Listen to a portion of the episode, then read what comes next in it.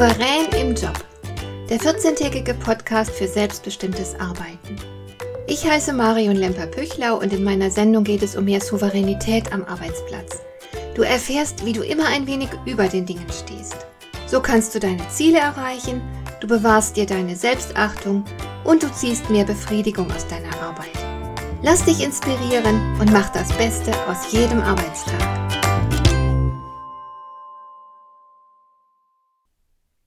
In den meisten Berufen hat man viel mit Menschen zu tun.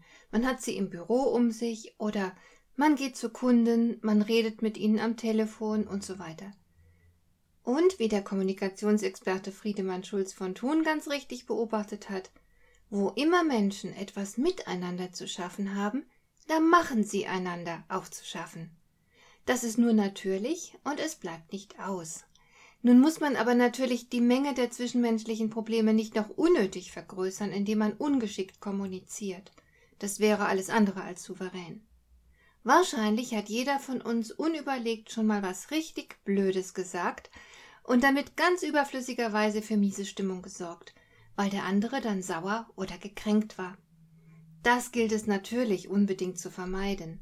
Denn wenn dir so etwas passiert, ist es meist nicht ganz einfach, die Sache wieder hinzubiegen, also lieber gleich ein bisschen besonnener sprechen, als hinterher eine vermasselte Situation wieder in Ordnung bringen zu müssen. Zumal das oft gar nicht geht.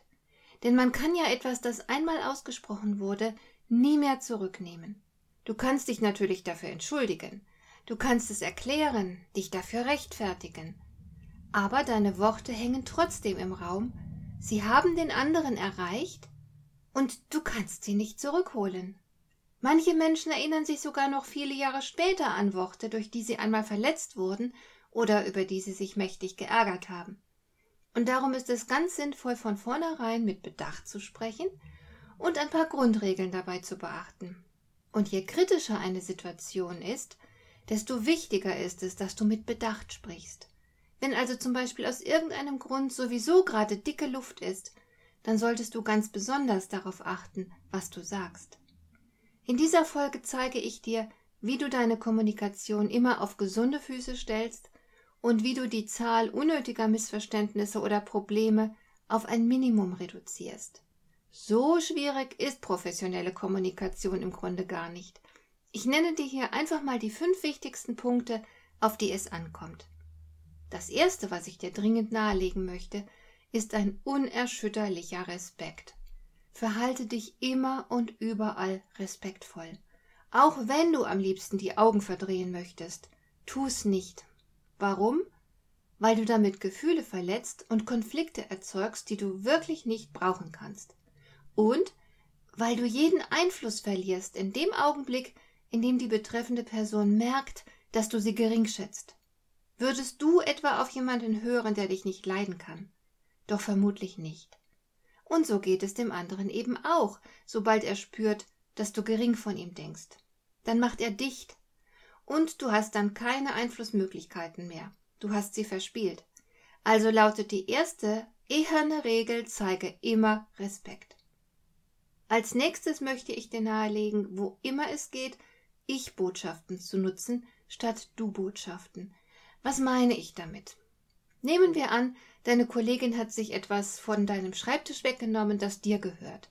Du warst gerade nicht im Raum, du merkst es also erst bei deiner Rückkehr.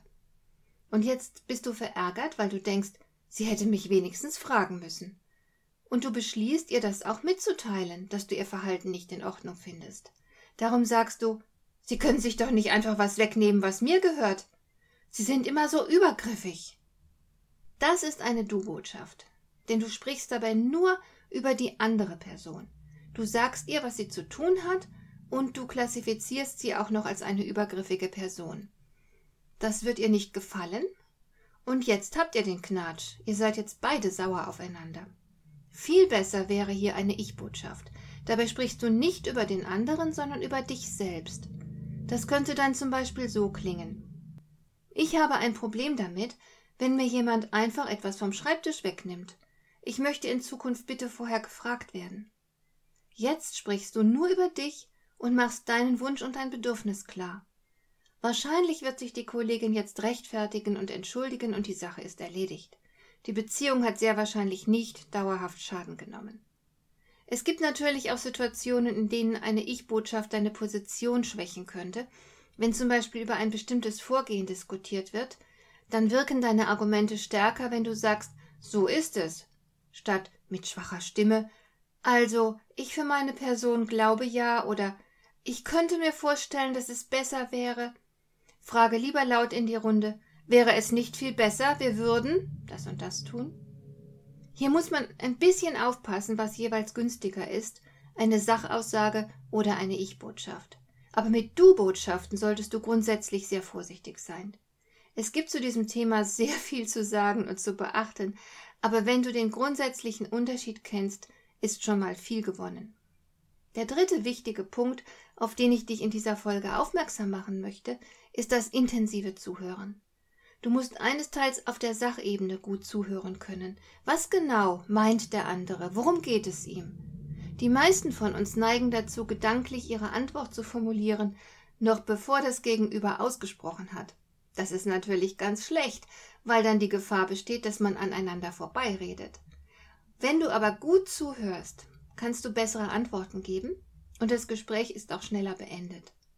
Außerdem zeigt die Erfahrung, dass Menschen, denen man intensiv zuhört, eher geneigt sind, auch ihrerseits dem Gesprächspartner besser zuzuhören. Es kommt dir also unmittelbar zugute, wenn du erkennbar aufmerksam bist. Und dann gehört zum intensiven Zuhören natürlich auch das aktive Zuhören. Das bedeutet, dass du zwischen den Zeilen liest. Du hörst heraus, wo der andere gerade steht, wie es ihm geht, was ihm am Herzen liegt und so weiter. Menschen verraten grundsätzlich ständig etwas über sich selbst und auch weit mehr, als ihnen überhaupt bewusst ist. Wenn du Augen und Ohren aufsperrst, dann erfährst du ganz viel über den anderen, was du nutzen kannst. So habe ich beispielsweise aus dem Verhalten und den Äußerungen einer Person, die für mich arbeitet, herausgehört, dass diese Person sehr abhängig von Bestätigung ist. Und das zu wissen ist selbstverständlich nützlich für mich, wenn ich will, dass diese Person engagiert für mich arbeitet und gute Leistungen abliefert. Manchmal macht es auch durchaus Sinn, wenn du ein Gefühl, das du beim anderen spürst, zur Sprache bringst. Dann sagst du zum Beispiel, ich höre zwar, dass Sie okay sagen, aber ich habe trotzdem den Eindruck, dass Sie noch nicht recht überzeugt sind. Kann das sein? Sehe ich das richtig? So bringst du ein Gefühl auf den Tisch, das du beim anderen wahrgenommen hast und das natürlich wichtig ist, denn wenn der andere Bedenken hat, muss man darüber sprechen. Und der andere wird erleichtert sein, dass er eingeladen ist, seine Bedenken zu äußern. Er wird sich von dir verstanden fühlen. Und das tut ihm gut. Solch ein intensives Zuhören kommt immer einer Einzahlung aufs Beziehungskonto gleich. Du sammelst Pluspunkte beim anderen und kannst zudem die Angelegenheit sauber klären. Kommen wir zum nächsten Punkt, nämlich den Kommunikationsblockaden. Das sind Äußerungen, mit denen sich der andere klein gemacht fühlt, also das Gegenteil von respektvoller Kommunikation. Solche Kommunikationsblockaden werden gern und oft verwendet, wir sind alle damit aufgewachsen und sie gehören einfach zum Alltag. Trotzdem solltest du sie vermeiden. Zu den Kommunikationsblockaden gehört zum Beispiel das Belehren einer Person. Damit stellst du dich über sie. Belehren darfst du nur, wenn es dein Job ist, also ich zum Beispiel werde dafür bezahlt, dass ich anderen etwas beibringe und erkläre. Oder aber du darfst belehren, wenn der andere dir den Auftrag oder die Erlaubnis dazu erteilt hat. Darf ich Ihnen kurz erklären, wie das zusammenhängt? Wenn du diese Frage stellst und auch die Antwort abwartest, ganz wichtig, dann darfst du dein Gegenüber auch mal belehren. Andere Kommunikationsblockaden sind zum Beispiel Vorwürfe. Also sowas wie, an der Stelle haben Sie wohl wieder mal geschlafen. Oder Drohungen. Wenn Sie so weitermachen, werden Sie schon sehen, was Sie davon haben. Und so weiter. All das sind Äußerungen, mit denen man sich über den anderen stellt. Der andere hat dann keine Lust mehr, die Kommunikation fortzuführen. Er macht innerlich dicht. Das kommt also nie gut rüber. Lass es lieber. Und zuletzt möchte ich dir Fragetechniken ans Herz legen. Natürlich keine Fragen, mit denen du deine eigene Neugier befriedigst und den anderen regelrecht aushorchst, sondern ich meine Fragen, die sehr zielgerichtet und konstruktiv sind. Du kannst zum Beispiel mit einer Frage ein Gespräch hervorragend lenken. Du kannst mit einer geschickten Frage einen Vielredner dazu bringen, beim Thema zu bleiben. Du kannst mit einer Frage jemanden klein machen, zum Beispiel indem du fragst, ist Ihnen das zu kompliziert? Oder du kannst dir Informationen beschaffen. Du kannst eine Gesprächssituation öffnen. Mich würde interessieren, was Sie davon halten. Du kannst Leute aus der Reserve locken, sie zum Nachdenken anregen. Zum Beispiel, warum glauben Sie das? Punkt, Punkt, Punkt. Welche anderen Möglichkeiten könnten Sie sich noch vorstellen? Und so weiter. Ich kenne kein Instrument, das in der Kommunikation so vielfältig verwendet werden kann wie das Fragen. Darum mache ruhig öfter Gebrauch vom Fragen. So, das sind die Basics gelungener Kommunikation, die ich dir hier unbedingt ans Herz legen möchte.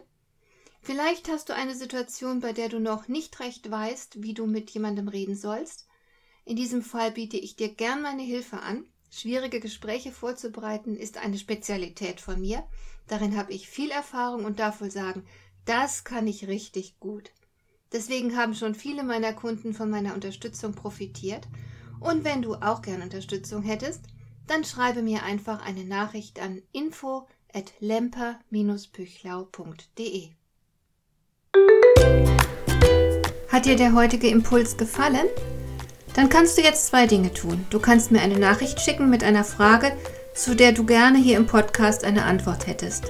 Du erreichst mich unter info at lemper-püchlau.de. Und du kannst eine Bewertung bei iTunes abgeben, damit diese Sendung für andere Interessierte sichtbarer wird. Schön, dass du mir zugehört hast. Bis zum nächsten Mal eine gute Zeit für dich.